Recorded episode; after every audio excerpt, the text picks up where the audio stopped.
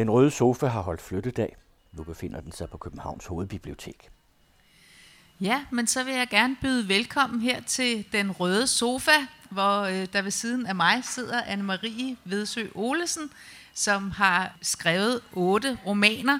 De ligger foran os her på bordet, og vi skal tale om dem og om selve processen med at øh, være forfatter. Og jeg hedder Susanne Bjertrup og har arbejdet med litteratur i mange år og har interviewet Anne-Marie en del gange før. Så øh, vi glæder os, tror jeg, begge to til samtalen her.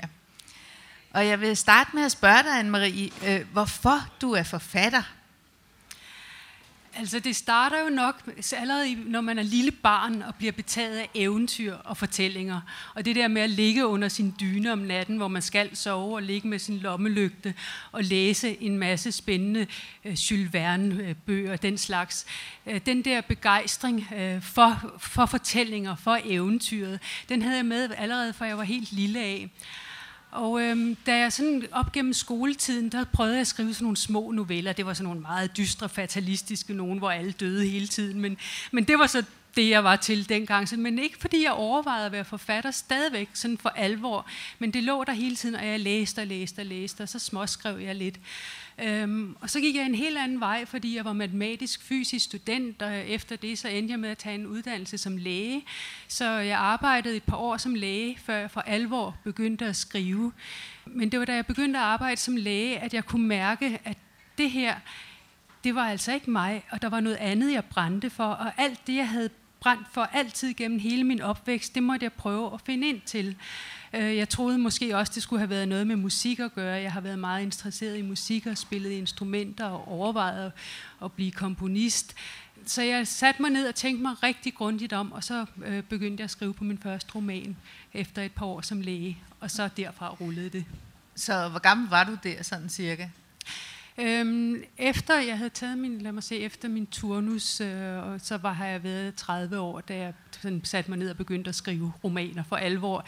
Der havde jeg altså som sagt skrevet på nogle noveller. Jeg var, havde også prøvet i øh, studietiden at skrive på en roman allerede der, øh, nogle kapitler på den.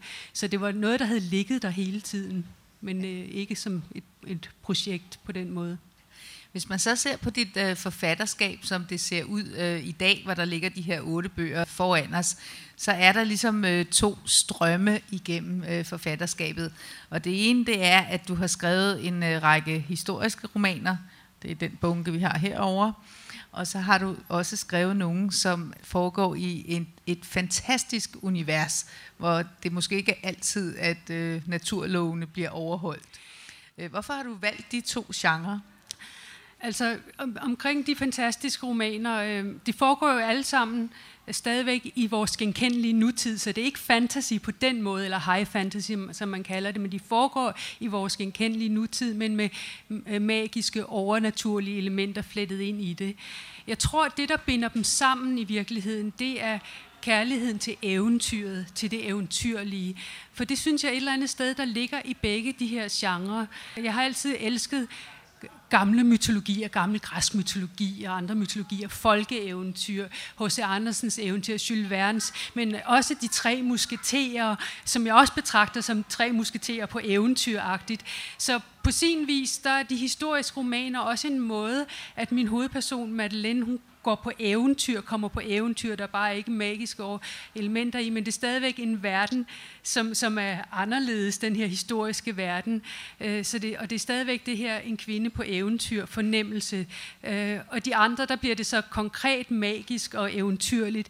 Så det er nok det, som øh, har, øh, binder dem sammen, og det som er min grunddrivkraft, øh, når, når jeg skriver nu siger du så, at Madeleine er en kvinde på eventyr. Vi skal måske øh, prøve at karakterisere, hvad det er for nogle øh, bøger. Der er tre bøger ud af de fire historiske, som handler om en kvinde, der hedder Madeleine. Hvad er hun for en, og hvornår findes hun i verdenshistorien? I virkeligheden findes hun i dag, men øh, det er ikke det, øh, det tidspunkt, øh, bøgerne foregår i. De foregår i 1500-tallet, altså i renaissancen i Europa. Øh, bind 1, bind 1 dronningens dame i Frankrig, bind 2 bastarden i Spanien, og bind 3 mordersken i Konstantinopel. Og øhm, ideen med dem var først og fremmest blev jeg meget betaget af Europas historie. Jeg var på sådan en, min, min ungdomsdannelsesrejse ned gennem Europa. Jeg så alle de her gotiske katedraler, bindingsværkshuse og renaissancepaladser og romerske ruiner. Og jeg mærkede virkelig historiens vingesus og tænkte, da jeg kom hjem, wow, jeg vil gerne skrive en roman om det, jeg har oplevet. Jeg havde faktisk skrevet dagbogsnotater, og jeg kiggede på dem og sagde, kan det ikke foldes ud til noget interessant?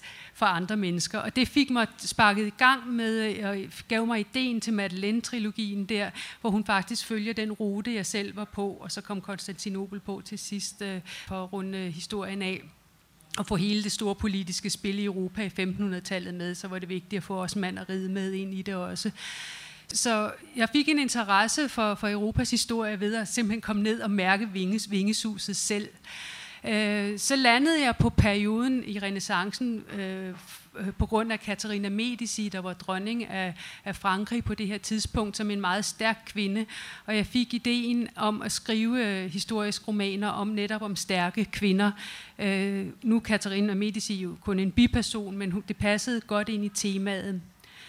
Madeleine, hun, øh, når jeg siger, at hun er en moderne kvinde for nutiden i virkeligheden, som jeg har placeret i datiden, fordi hun øh, går rundt i, hun tager mandetøj på og kan fægte med kårer og kan slås sig i tredje ben mordersken, bliver hun ovenikøbet uddannet til at være snimorder. Og øh, så, så man kan sige, hun er ikke en realistisk person for den tid, men øh, selve det historiske univers er yderst realistisk og gennemresearchet, og alle hendes oplevelser er flettet sammen med de store historiske begivenheder for den tid. Religionskrigen i Frankrig, øh, øh, altså de tvangskristnede muslimers oprør i Spanien, og de store kampe, søslaget ved Lepanto mellem osmanderne og, og katolikkerne. Så det hun, bliver hun involveret i alle de her konkrete historiske hændelser. Men jeg havde lyst til at få den moderne læser at, få den, øh, at give en fornemmelse af, at det kan føles direkte vedkommende det her. At det ikke kun bliver, bliver en fjern fornemmelse. Man kunne selvfølgelig være gået modsatte grøft og prøve at arbejde med, hvordan man har følt og tænkt, men det var ikke mit ærne med hende. Og øh, skrive en historie om en øh, ung kvinde, som øh, ligesom skal lære at øh, sætte præmisserne for sit eget liv øh, Øh, skal, skal modnes, skal gennem en dannelsesproces, en modningsproces, hvor hun i bind 1 er frygtelig autoritær og beundrer alle, der har, har magt, øh, øh, beundrer Katarina Medici og, og synes, de er vel nok store og fine alle sammen, og hvor hun så gradvist forstår, at jamen, jeg er selv en autoritet, og jeg kan blive autoriteten i mit eget liv, som hun gør til sidst i Mordersken. Så det er den dannelseshistorie, som jeg i hvert fald selv har været igennem. Det, på den måde skriver man som forfatter altid i virkeligheden ud fra sig selv. Kunsten er at folde det ud, så det bliver almindeligt. Så det er derfor, hun findes lidt i dag, eller hvad?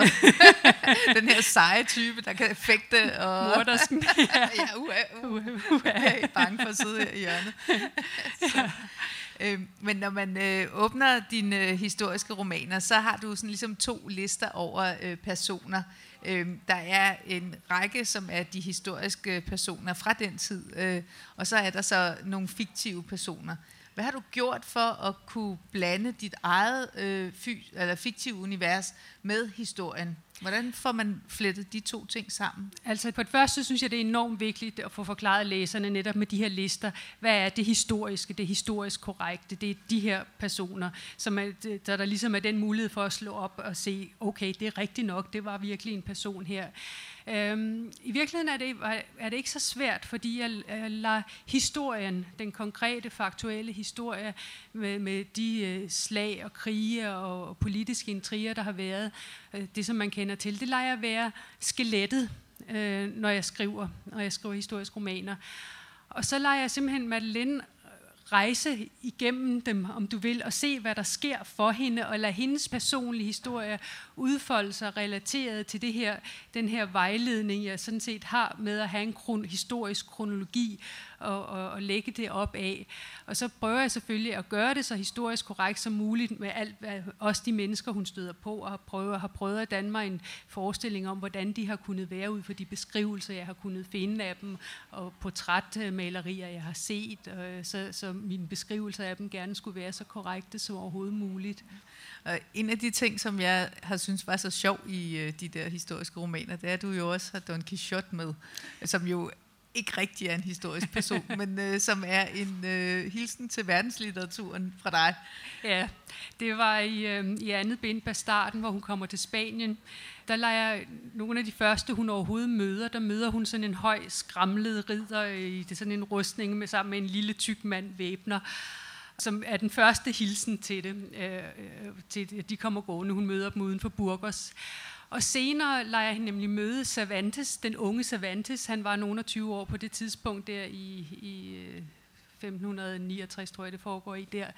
På en kro øh, længere nede i Midtspanien, hvor han, lige, hvor han var ellers udstationeret ved flåden i Napoli på lige præcis på det her tidspunkt, men jeg lader han, ham stikke af til... Øh, til Spanien, og hun møder ham der, og de sidder på en kro og drikker og snakker sammen, og så spørger han hende til, til hende, hvad, hvad er deres indtryk øh, af Spanien? Hvem var de første, de mødte her? Og så fortæller hun om, hvem de første var. Så jeg lægger, lader Madeline, min fiktive Madeline, give Cervantes ideen til de her skikkelser, og jeg tænkte, det passer altså godt til min meget kvinde, stærke kvinderoman, at selv den store mand i litteraturen, Cervantes, han har fået plantet ideen af min fiktive kvindelige heldinde. Så den, den, den kunne jeg, jeg kunne ikke dybe mig for at lave den lille, lille finurlighed med litteraturhistorien her.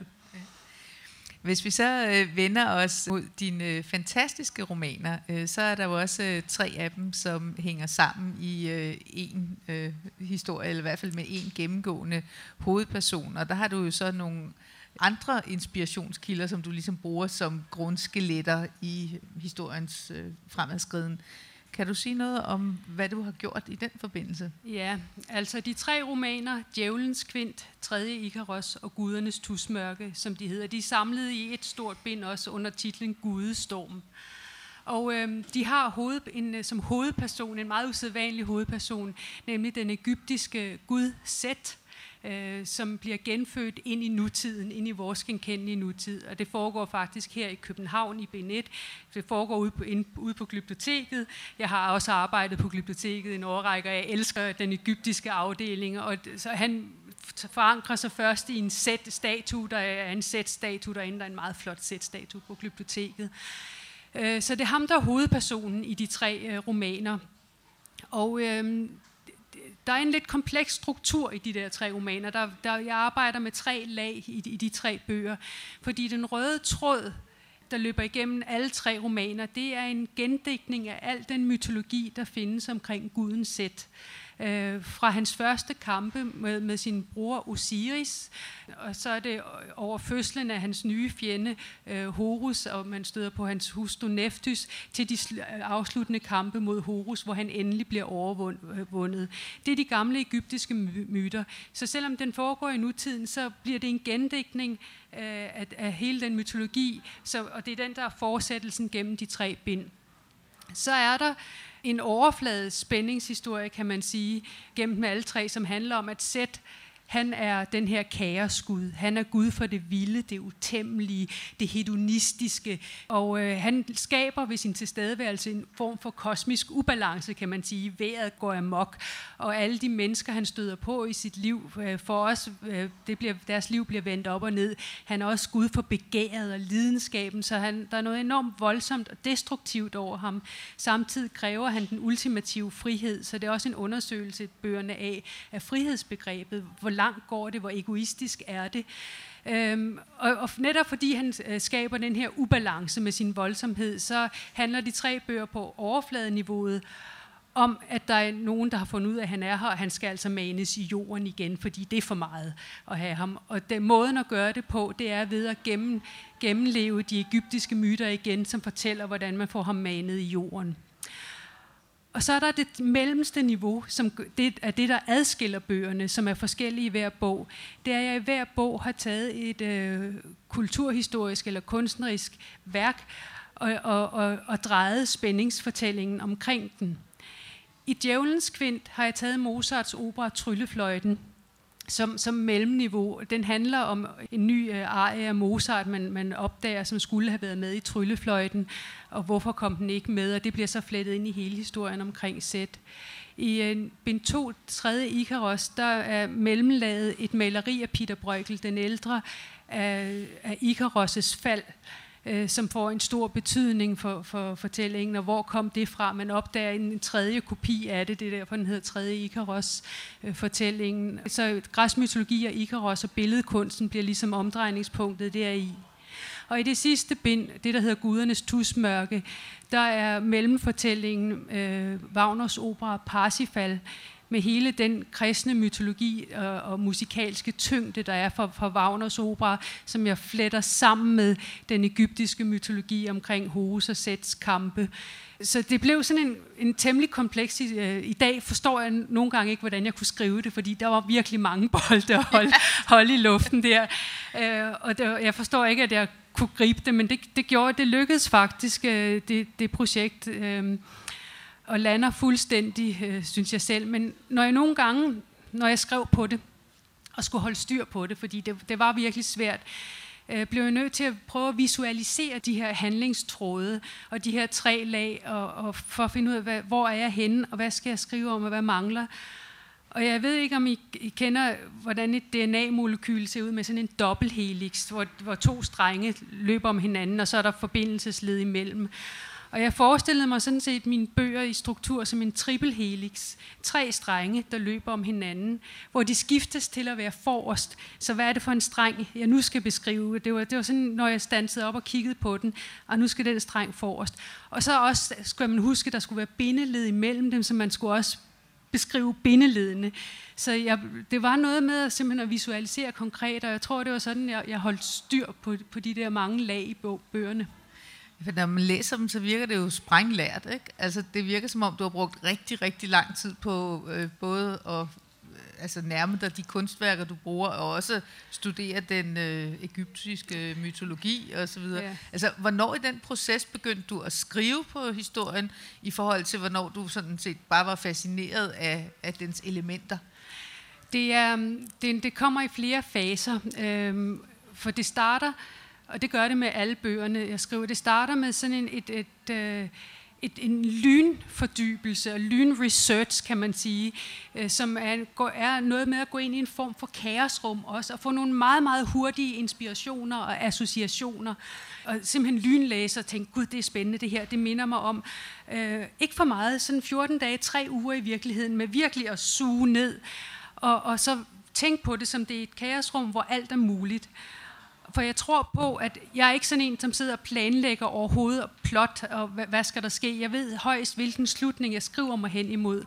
Og jeg tror nemlig på, at hvis man skal have noget, der, der er originalt i sin, i sin fortælling, så skal man ikke kunne sidde og udtænke den, om du vil, for så kan alle andre også udtænke den. Den skal komme i den her kaos-associationsting, hvor, hvor, hvor man bare lader tingene hobe sig op, og man får nogle idéer om sammenhænge. Så det starter sådan med en, med en meget voldsomt ryg på nogen på at, at suge ting til sig og vilde idéer. Og så efterhånden, mens jeg skriver, så bliver jeg ved med at læse sideløbende, og efterhånden bliver det går det mere og mere over til at, at, at slå op og slå op. Øh, og så, så efterhånden kan jeg stoffet så godt, at jeg ikke behøver at slå ret meget op mere. Men det er rigtigt, at til, til de tre øh, romaner i Gudstorm, så var der både researcharbejde med, med ja, de der enkelte værker, som jeg var, var mellemlagende, også med den egyptiske mytologi.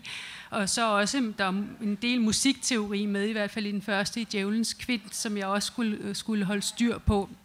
Så, og jeg skulle til, øh, til, til, til tredje Ikaros skulle jeg finde Plutarks gamle øh, oldgræske tekst, fordi jeg skulle have nogle detaljer om, hvilke datoer guderne var født, og hvordan han skrev det var. Så det, det er virkelig dernede i nørderi, detaljerne. Det er meget nørdet.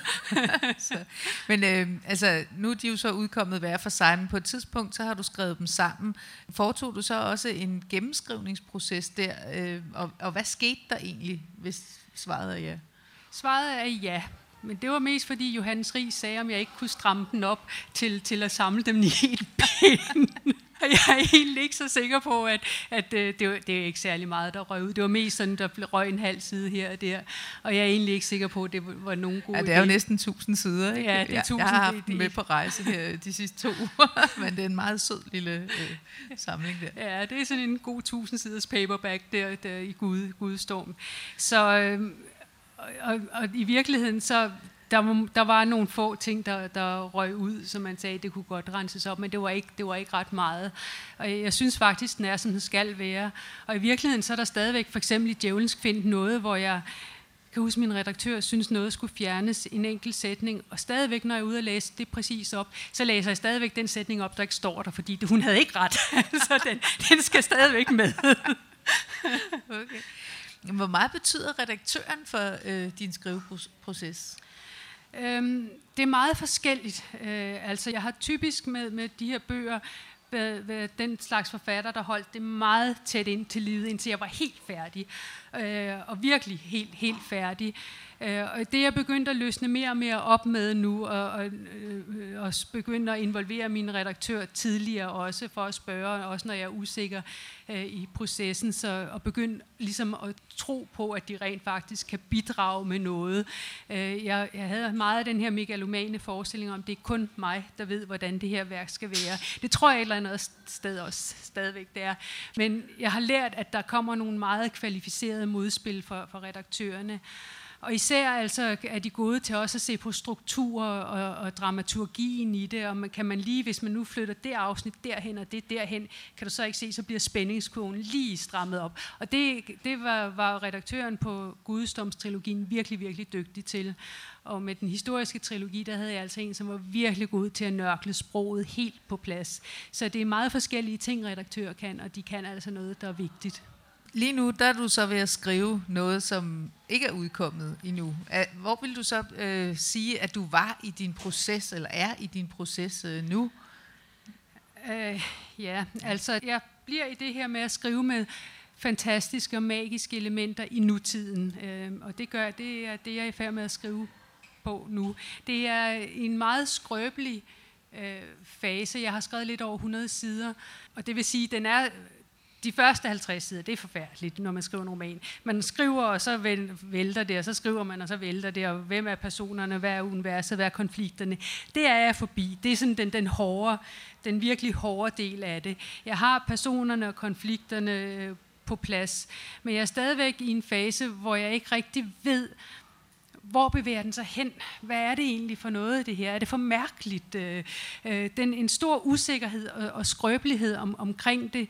Øh, og, jeg, øh, og jeg har faktisk netop i den anledning bedt om en møde med min redaktør i næste uge, så hun har fået noget af det mere sære, et svampetrip, hvor, der, hvor de ser nordiske guder og sådan nogle ting, for, for at få hendes øh, bud på, øh, eller jeg regner med, at hun siger, det er ikke spor sære, det er rigtig godt. Bare gå videre. Det vil du gerne have, hun siger. Det er, jeg går ud fra, at det er det, hun siger, men jeg har bare brug for, er en, der lige klapper mig på skulderen og siger, det er helt rigtigt, det her. Men, øh, men jeg er noget, noget forvirret over den, og begyndte at skrive den om til en anden fortællervinkel, for jeg tænkte, den var jeg fortælleren, fungerede ikke. Men så, da jeg havde skrevet den om til tredje persons fortællervinkel, så fandt jeg ud, nej, det var alligevel en god, stærk jeg-fortæller, og tilbage igen. Så der har været sådan noget frem og tilbage. Men altså, det er noget, jeg arbejder med nordiske guder, men i nutiden, og med, og med et tema, der handler, igen trækker øh, historiske rødder, fordi det handler om kristningen af Norge med Olav den Hellige i 1100-tallet tallet som øh, i tusindtallet som, som omdrejningspunkt, og har som hovedperson en kvinde, øh, der har levet i tusind år, og ligesom steg op af vandet der øh, lige efter slaget ved Stiklerstad, hvor Olav den Hellige blev dræbt i, i en helt voksen kvindestikkelse, ikke aner, hvad hun er, og hvorfor hun ikke kan dø. Og der løber vand i hendes over i stedet for blod. Og, hende, og det er hende i nutiden, hendes forsøg på at forstå sin eksistens, og hvad hun er, hvad hun er skabt af. Det ved jeg selvfølgelig godt, og det vil jeg ja, ikke ja, sige. Det, det kommer, sige nu, kommer i slutningen af bogen. det, det er det med at vide, hvilken, det, det med at vide, hvilken slutning man skriver sig hen imod. Ikke? Men det er, jeg er meget fascineret af at bruge de her mytologier og de eventyr, som det jo i virkeligheden er, ligesom med, med den egyptiske mytologi. Nu begynder jeg at bruge den nordiske mytologi og den kristne mytologi, og hive fat i nogle, nogle, nogle historiske øh, episoder og, og flette det sammen med det. Men der kommer vel også en øh, sikkerhed som forfatter, altså hvor man genkender sin usikkerhed. Og nu kan du sige, at øh, jamen det, de første 50 sider er altid et helvede, og derefter så bliver det forvirrende. Og så kommer der vel også en eller anden fase, hvor man øh, ved, at nu flyder det bare, og nogle særlige øh, hurdler, man så alligevel skal over og sådan noget. Ja, og det er det, der er fordelen ved, at øh, når man har efterhånden har udgivet en, en del romaner, at, at have lært de der faser at kende, fordi man tror virkelig, øh, kan jeg huske med de første par bøger, jamen, så har jeg skriveblokering, fordi at man, man, ikke kan, man skal starte forfra, at det ikke fungerer. Men det gælder alle øh, forfattere, at det, det, at det der med at etablere universet og personerne og konflikten, det er meget, meget svært, og det er virkelig tungt arbejde. Øh, så det er en stor fordel at kunne genkende de faser, og så acceptere, jamen det er svært. Jeg skal ikke have dårlig samvittighed over, at nu går jeg altså i stå, fordi det her er det er en del af processen at gå i stå, om, om, om du vil her. Ikke? Og det er også en del af processen at sige, nej, er det, er det dårligt, eller hvad er det for noget, jeg har gang i? Og så, men at vide, at jamen, det kommer. Og det er lidt ligesom at, at, at, at cykle op ad et højt bjerg. Ikke? Det, det er virkelig stejlt og tungt, og pludselig vender man på toppen, og så begynder det så at rulle. Og så er det bare knald på, ikke? og når man når til slutningen af bog, så pludselig skriver man altså tre gange så mange sider om dagen, end man, da man startede den. Ja. Har du sådan nogle særlige øh, ritualer øh, i forbindelse med at være forfatter? Er der noget, der sådan skal ske, før at det bliver rigtigt? eller? Altså, jeg har til hver eneste bog en maskot. Okay. Det startede ved et tilfælde øh, i Salerno Sol, hvor, hvor jeg skrev om en gammel sømand fra Messina, og, og der var kommet en trykfejl ind, så det blev til den gamle søand fra Messina. Og jeg, der, der, fik jeg, der fik jeg dengang øh, foræret en, en lille træand, og som, som blev altså min maskot for Salerno Sol. Og efter den, øh, øh, den gamle søand fra Messina, så, så har jeg haft en maskot til hver eneste af romanerne, og, og, nu, og det er blevet sådan noget, jeg er ikke spor overtroisk, men jeg skal alligevel have fundet en maskot, inden bogens sidste punktum er sat. Men jeg behøver ikke have den, inden jeg går i gang, fordi der ved jeg ikke helt, hvad essensen af romanen er, men, men, men jeg skal have fundet den, inden jeg sluttede, øh, jeg sluttede bogen af. Og den her pilgrim, jeg skriver på nu, der har jeg fundet, været op i Trondheim og fundet en lille kopi af Olav den Hellige. Så der, den er på plads, øh, den her maskot, og jeg har selvfølgelig haft nogle egyptiske figurer, blandt andet sæt-figuren øh, undervejs til med, med Gudstormstrilogien. Hvad skal de så stå på skrivebordet, eller skal de ligge under hovedpuden? De, stå, eller hvordan? de står på skrivebordet. Ja, de står på skrivebordet, og... Øh, Øh, og det, det, det skal altså være fremme og være et eller andet syn, synligt sted. Ja. Så, øh, så jo, der er, der er det ritual. Og øh, så har jeg altså som skriveproces eller som arbejdsdisciplin, lige nu er der ingen disciplin, fordi jeg er i den her skrøbelige, forvirrende fase, men, men den kommer, jeg, jeg er også så rolig, at jeg ved, at den, den kommer øh, jeg har eksperimenteret med forskellige former for skrivesystemer øh, gennem årene og med romanerne, og har nu landet på noget rigtig godt. Jeg startede med at sige, at jeg skriver på et bestemt tidspunkt, fra 10 til 2 hver dag. Ikke længere, fordi fire timer, altså hvis det her skal være skarpt, så skal, kan man ikke skrive mere end fire timer. Så kan min hjerne i hvert fald ikke skrive skarpt mere. Men øh, et tidsrum fandt jeg ud af, var ikke længere nødvendigvis, gav ikke nødvendigvis produktivitet. Muligvis sad man så bare kigget eller læste igennem, man havde skrevet i går. Så det var ikke en garanti for produktivitet. Så gik jeg over til at sige, at jeg skal skrive fire sider om dagen. Og der var alt for mange gange, hvor jeg så fik fiaskooplevelser, fordi nogle gange var, var der bare, altså kunne jeg ikke skrive fire sider om dagen, og det er ikke sjovt at skrive med fiaskooplevelser. Så jeg har et mål, der siger to sider om dagen. Og det er et ret nemt og overkommeligt mål at sige, det er to sider om dagen. Jeg må selv om, hvornår på dagen det skal være, om det er morgen eller aften, men jeg har fri, når jeg har skrevet de to sider. Og så den der fornemmelse, wow, jeg har fri, og jeg har skrevet to sider. Jeg skriver dem som helst. Øh, når, jeg, når det så ruller, skriver jeg dem så helst øh, om formiddagen, ikke? Og, og så, fordi så kan jeg have fri om eftermiddagen. Nogle gange tager det seks timer at skrive to sider, og nogle gange tager det en halv time, jamen så har jeg fri efter en halv time. Øh, jeg må selvfølgelig godt skrive mere, hvis jeg har lyst, har lyst ja. til det. Men gør du det. så det? Det gør jeg nogle få gange, øh, men sjældent. Det vigtigste er at stanse op midt i noget, der ruller. Midt i noget, hvor jeg ved, hvad, hvad vil den næste sætning være. Så man skal ikke falde for fristelsen at skrive, til man er tømt. Fordi det betyder, at jeg kan dagen efter, når jeg går i gang, så kan jeg lige genoptage tråden, så er jeg lige på. I stedet for, at det at starte dagen efter bliver en tung, tung proces at sige, nå, hvad skal jeg nu finde på? Hvor skal jeg nu hen? Så i virkeligheden at sanse, når du ruller øh, bedst. Har du så nogle steder, hvor du skriver bedre end andre? Det er, altså, for mig er det vigtigste, at jeg ligger ned, simpelthen. Jeg Okay. lig, ligger maligt. Jeg har to chaiselonger og en seng derhjemme, og så, så kan jeg rokere lidt mellem dem. Jeg har også et, lille, et skrivebord, et lille bitte arbejdsværelse, og der rykker jeg ind, når det begynder at blive sådan noget med papirer og manuskripter, jeg skal overskue, øh, så, så har jeg brug for skrivebordet. Men det er et eller andet med, at når man ligger øh, og, kan, øh, og har ryggen sådan virkelig lænet godt opad bagud, så, så spænder man ikke det der med, at ens krop holder op med at kunne mærkes, at det fysisk er enormt nemt. Altså, jeg er ikke længere krop, så jeg bliver ren hoved. Øh, og, og armen kan hvile på en, på en pude, og det hele kan indrettes, så man ikke ligesom øh, er, er forkrampet på nogen måder. Og, og det gør jeg altså bedst liggende, og det er enormt effektivt. Så, Men det er jo også ligesom, man tænker på en anden måde, når man er tilbagelænet, ikke? end Ja. hvis man sidder fremadrettet, Ja. øh, eller hvis man står op. Og man slipper for alle mulige spændinger. Og jeg har nogle gange også i perioder, når jeg virkelig var inde i rullet, og det skulle vedligeholdes, taget en lille computer med, når vi for eksempel skulle ud på ferie og ud at rejse. Øh, og så sagde jeg, men vi er på hotelværelse, men, men fint vågner om morgenen, får min kaffe på sengen i hotelværelset, og så står jeg bare ikke ud af sengen, før de to sider er skrevet. Og så har jeg ferie. Og det kan sagtens lade sig gøre. Så er klokken måske blevet øh, 10-11 om formiddagen, og så har jeg stadigvæk en hel dag, øh, det meste af en dag, at opleve rejsen i. Øh, men, men, men det er enormt befriende at, at holde den der rullende. Men nogle gange, så tager det jo lang tid, fra du egentlig skriver det, du øh, skriver, til du så ser det i bogform. Fordi hvis vi nu kigger øh, på de her stabler af bøger, der ligger foran os øh, igen, så øh, er den, der hedder Dronningens Dame, den er jo faktisk øh, udkommet for ikke så mange år siden. Nej. Det var jo en, en sen bog i forfatterskabet, ikke? Men øh, i virkeligheden, så er det jo lang tid siden, du skrev den, ikke? Ja, det er faktisk mit aller, aller første manuskript, øh, der, lå, der lå nede i skuffen, som bare ikke blev min første udgivelse. Og det var, det var ret pudsigt og mærkeligt at få den ud og få den renset og, og få den udgivet. For det var sådan, at da jeg tilbage begyndte at skrive øh, ud fra den her rejse, jeg havde været gennem Europa, begyndte på Madeleine-trilogien, og så havde jeg skrevet Dronningens Dame.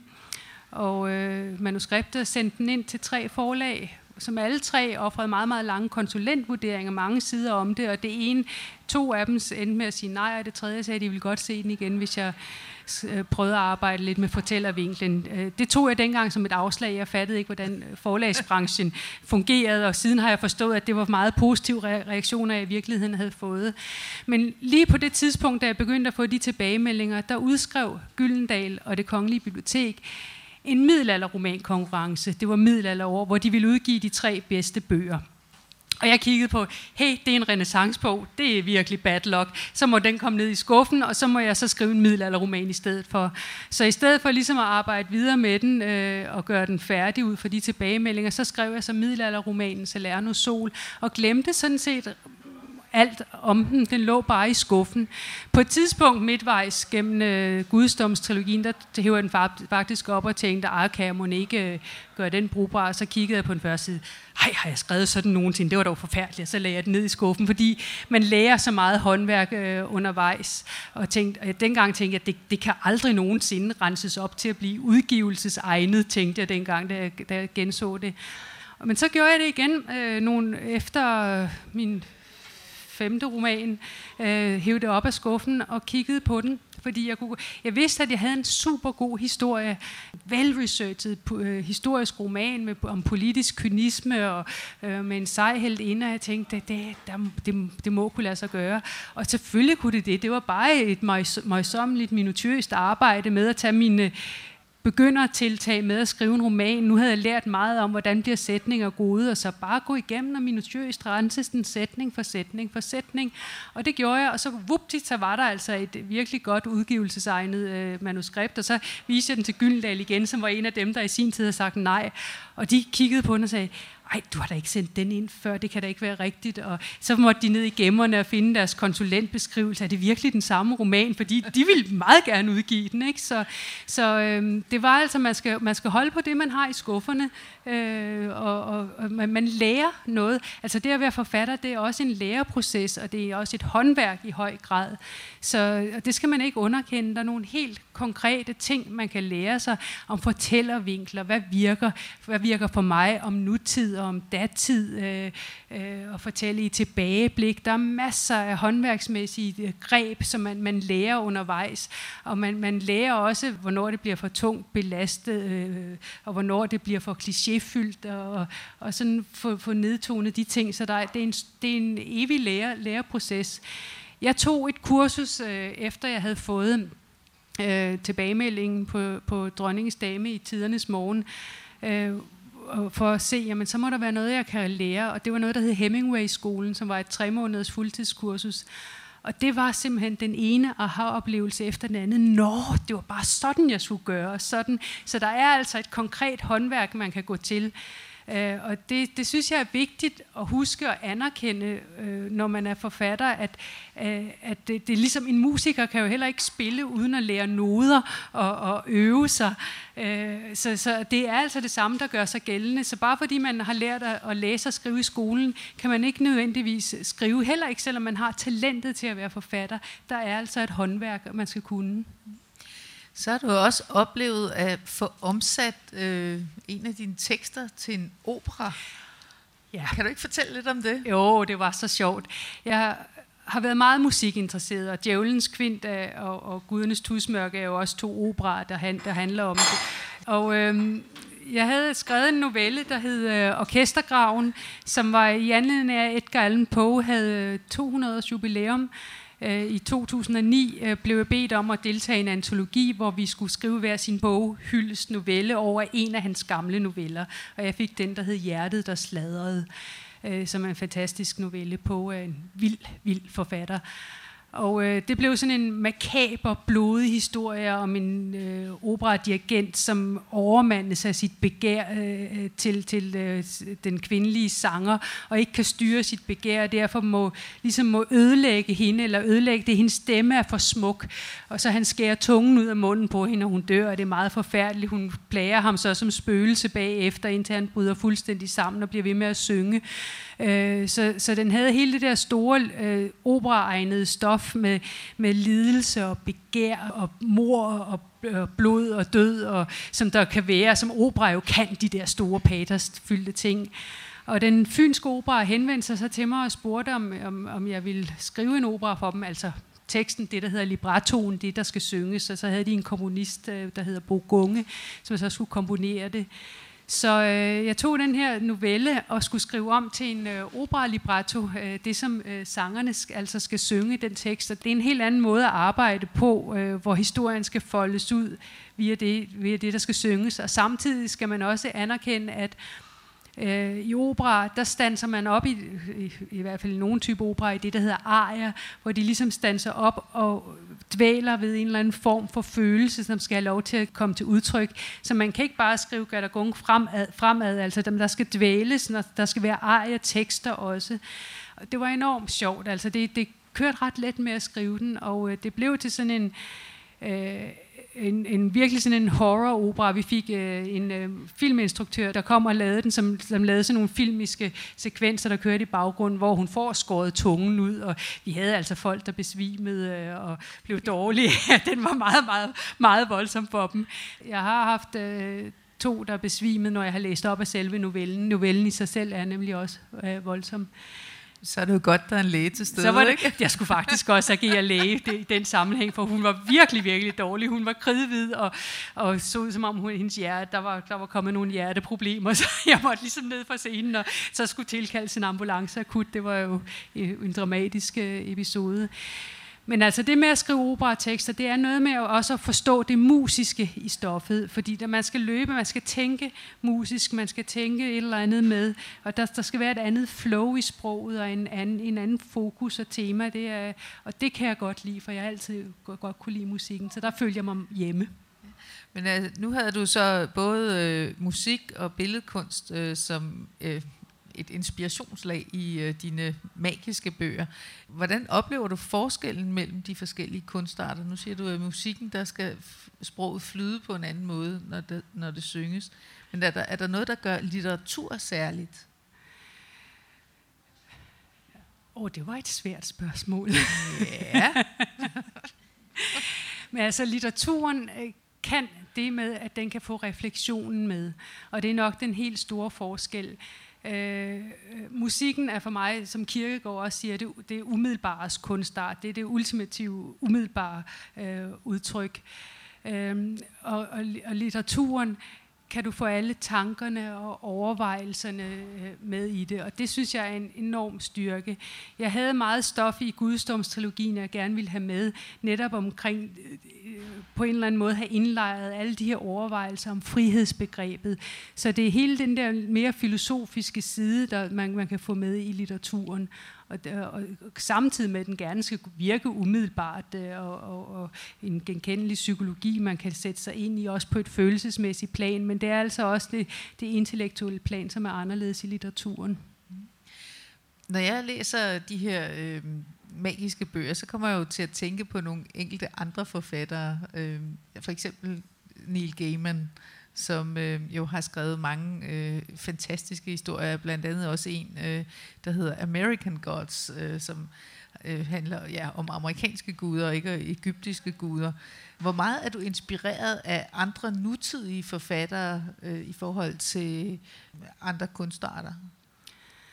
Eller har du simpelthen skrevet det før ham, så han er inspireret af dig? Altså, øh, det var uh, American Gods har jeg først læst for nylig, så det var, den har jeg først læst efter øh, efter Gudsdomstrilogien, men det var i høj grad, øh, har jeg hentet inspiration fra både Anne Rice, som har skrevet en lang vampyrromanserie, og Marion Zimmer Bradley, som øh, har skrevet alt muligt. Det, der hun er mest kendt for herhjemme, det er tågerne omkring Avalon, øh, som øh, handler om, om, om perioden med Merlin og kong Arthur, øh, men, men ud fra et kvindesynspunkt. Men altså, øh, hun havde skrevet en lang serie, der hedder Dark Over-serien på 40 romaner eller sådan noget, som foregår på en fjern planet, øh, hvor folk har nogle parapsykologiske evner. Den og Anne Rice, var, det, øh, det, var, det var inspirationskilde i, i høj grad til de her bøger. Og Anne Rice lærte jeg meget af med evnen til at skrive sansligt, også som, som jeg allerede til Salerno Sol fandt jeg ud af, både øh, Hvordan øh, slipper man afsted med klichéer, hvis man har brug for at skrive klichéer? For det gør hun nemlig med stor succes. Det gør hun succes. rigtig meget. Det gør hun rigtig meget. meget. Det gør elegant. hun med stor succes. Og hvordan skriver man sansligt? Og der aflurede jeg hende, øh, satte jeg mig simpelthen ned og studerede og aflurede hende no- nogle tricks ud over, at det var selve stoffet med de her udødelige, overnaturlige væsener, som der var med øh, vampyrerne hos hende, jeg var meget betaget af. Så, så det, det var helt klart inspirationskilder. Uh, Neil Gaimans American God, som jeg læste for nylig, som jeg er fuldstændig vild med, uh, der vil jeg sige, altså den jeg skriver på nu, Pilgrimmen, hvor, hvor de nordiske guder begynder at myldre frem, der, der kan jeg ikke uh, sige andet end, at jo, den ligger der i baghovedet. Altså det, han har, der er jo i øvrigt også egyptiske guder med i American Gods, fordi det er jo ligesom alle verdens guder, der er samlet i, i Amerika i den bog. I den bog. Den er fantastisk. Ja. Men er det ikke noget med, at du også er begyndt at anmelde, at det er også i den sammenhæng, du har læst det? Ikke? Eller jo, hvad? jo ja. jeg, jeg anmelder indimellem på politikken, og der skulle jeg også anmelde American Gods. Og det var, det var jo dejligt, at, at de henvendte sig til mig, politikken, fordi de ligesom havde var nået til den konklusion, at man manglede at tage den fantastiske litteratur, voksenlitteratur seriøst. Normalt, så, øh, hvis noget har, er fantasyagtigt og fantastiske elementer, så tænker alle, om så er det nok børnebøger. Altså, så har det haft det med at komme over i den kategori. Og, og det er jo ikke rigtigt, og det ved alle øh, fantasy-elskende læsere øh, også godt, at det er ikke rigtigt. Øh, men men det har, der har været en tendens til det, også på forlagene. Jamen, øh, skal det så ikke udkomme på vores børnebogsafdeling eller hvad. Øh, nu er der heldigvis for meget sex og vold med i mine bøger til, det nogensinde har det været... Det kommer aldrig på børnebogs. Det, det kommer aldrig på øh, børnebogs, nej. Men, men øh, der havde de altså fundet ud af på politikken, at hov, vi mangler no, nogen til at anmelde voksen fantastisk litteratur, ikke? og så, så spurgte de, om jeg ikke ville, og det ville jeg selvfølgelig gerne. Det var jo lige, lige right up my alley, så det var dejligt. Ja. Men har du øh, altså ligesom kolleger her i Danmark, som skriver den samme slags... Øh, øh, litteratur som dig, eller skal du til udlandet for at finde nogen, der tænker på samme måde, eller hvordan inspirerer forfattere hinanden? Mm. Altså jeg synes ikke rigtig, øh, jeg, der findes nogle rigtig stærke på børnebogsområdet, øh, herhjemme, som Lene Kåberbøl. Øh, hun har også skrevet voksenbøger, men så har de ikke været fantastiske.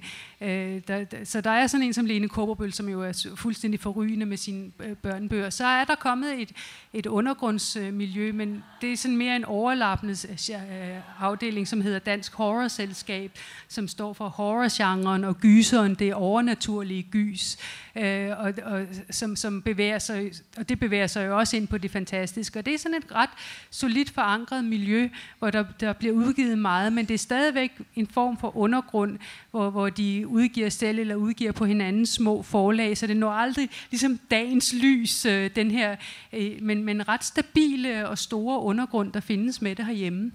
Altså, når det bliver ved at være en undergrund, og den ikke er øh, så stor, øh, så kunne det måske også være, at det hænger sammen med, at det ikke er så dansk endda at tænke så magisk. Det, det tror jeg er helt forkert. Nå. Ja, men nu stillede jeg dig et svært spørgsmål ja. før, så kan jeg også få Jamen lidt, det, det, det, forkert. Det, det er bare min, nej, men, altså, det er min holdning. Ja, ja. Hvis, hvis man øh, går ind og spørger en boghandler, jeg spørger, har ofte spurgt dem, øh, har I sælger i fantasy? Og masser. De har hylderne stående. Der er masser af læsere. Og der udkommer bare ikke så forfærdeligt meget på dansk, så køber de på engelsk. Men det bliver solgt og solgt og læst og læst og læst. Det ved bibliotekarer også, at der bliver øh, lånt masser af fantasy, og det er ikke kun børn, øh, der, der, der gør det. Så der er et stort læsende publikum øh, til det. Og tænk på, altså, H.C. Andersen, skriver fantastisk litteratur. Det er, en, det er en stor tradition i Danmark at skrive fantastisk litteratur. Øh, Karen, Karen Bliksen, det er jo også ev, eventyragtigt. Øh, så, så det er absolut noget, der både er forankret i den danske litterære øh, tradition, og som der er et stort læsende publikum til. Jeg tror, hvis mit gæt er, at der har været en lang periode med modernismen, som øh, ligesom har sat sig tungt på at definere, hvad, hvad der øh, er rigtig litteratur, øh, i stedet for at se på hvad der, øh, øh, at tro, at det er det samme som god litteratur, så har man defineret, det rigtige litteratur, det er den realistiske litteratur. Og det er de folk, som sidder og har siddet på posterne i øh, forlagene, øh, på avisredaktionerne, og siddet der, dem som ligesom afgør, hvad er det, der skal frem, hvad skal udgives, hvad skal anmeldes, hvad skal ud i søgelyset. Øh, uanset om der sidder de folk i de, de øh, positioner, så bliver det jo skrevet, øh, og det bliver læst, øh, og det har altid eksisteret. Så jeg tror, der er, slet, der er slet ikke noget problem. Når, der er, når jeg kalder, at der er den her undergrund stadigvæk, så vil jeg sige, så er det lidt undergrundens egen skyld, fordi så må man ligesom frem med albuerne og, og, og mase, mase på, og lade være med at være tilfreds med at udkomme i en lille antologi øh, med, med nogle andre, men, men sørge for at få mast sig ind på et stort forlag, og så tage den gængse vej. Ja, så måske også øh, lave det store udtræk, ikke? Altså, fordi noget af det, der kendetegner den her trilogi, du har øh, med Gudestorm, det er jo, at altså, den er tusind sider lang. Ikke? Ja. Det er ikke noget, en lille novelle øh, blandt mange andre små noveller. Nej, det det, det, det. Altså, man skal ligesom komme ud over, at det ikke bare er en hyggeklub, hvor man kan nøjes med at skrive en novelle. Hvis, hvis man har talentet, og det ved jeg, at der er masser. Jeg har læst uh, de, mange af de her folks uh, ting, uh, øh, og de er virkelig, virkelig gode. Men altså, hvis man vil ud som forfatter, bliver man også nødt til at sige, jamen så skal jeg ud med et stort værk. Og jeg skal ud og sige, det her er min forfatterstemme, det her er det stof, jeg kommer med, det sprog, jeg kommer med, det er min tone, sådan genkender man mig. Og det gør man altså ikke ved at udkomme med en lille novelle indimellem, eller for den sags skyld lave en enkelt novellesamling. Jeg ved godt, novellesamlingerne øh, er kommet mere op i tiden, men man bliver nødt til at komme med, med romanen, som giver ens personlige, originale øh, tone og bud på, på, på en roman. Mm. Hvis vi så her til sidst skulle kigge på din udvikling som forfatter, hvordan synes du så, at din stemme har været fra du startede til det, du sidder med nu? Jeg startede med, øh, med, med Salerno Sol, der lærte jeg at skrive sansligt, og det er noget af det allervigtigste. Fordi hvis ikke man kan sanse, læseren kan sanse i den anden ende, så bliver det øh, postulater øh, så foldede jeg den store patos ud i øh, Gudestorm. Nu er han en vild kaosgud, og derfor fungerer det at få patosen ud. Men ellers skal man passe meget på med, med patos. Så lærte jeg at holde igen med patos, da jeg skrev øh, Madeleine-trilogien, fordi nu var det historisk fiktion, så selvom der, der sker voldsomme ting, og hun indimellem godt kan udbryde nogle ting, så lærte jeg der at tone mit sprog ned igen. Men samtidig forstod jeg, at at noget, noget af min styrke ligger faktisk i den her stærke patos. Og nu prøver jeg så i den her pilgrim, jeg skriver, at lande et eller andet sted med begge dele, øh, og, og stadigvæk give lov til, til, den, til, den, til de stærke, lange, øh, patosfyldte sætninger, der i Gudstorm er kendetegnet ved, at der er mange steder med mange, meget lange sætninger, og kun komme er, øh, og, og den historiske trilogi, det er sådan en almindelig kort prosa. Øh, og jeg, jeg er gået lidt tilbage til at skrive som en gudstorm, men stadigvæk med, med den lærdom, jeg har fra den. Så man lærer altså hele tiden med at finde, hvad man synes er rigtigt, men grundlæggende tror jeg også, at det har noget at gøre med den historie, man skriver. Man bliver jo nødt til at være, altså også når det er en jeg-fortæller, ligesom at være tro mod den stemme, der er der. Ja. Jeg synes i hvert fald, du har fået øh, en meget fin stemme efterhånden. Det har nyt at læse dine bøger her. Tusind tak skal du have, og tak for samtalen. Selv tak. I mødte forfatteren Anne-Marie Vedsø Olesen, der fortalte om sit forfatterskab og arbejdsmetoder til Susanne Bjertrup. Den anden radio havde anbragt dem i den røde sofa, der nu er flyttet til Københavns Hovedbibliotek i Krystalgade.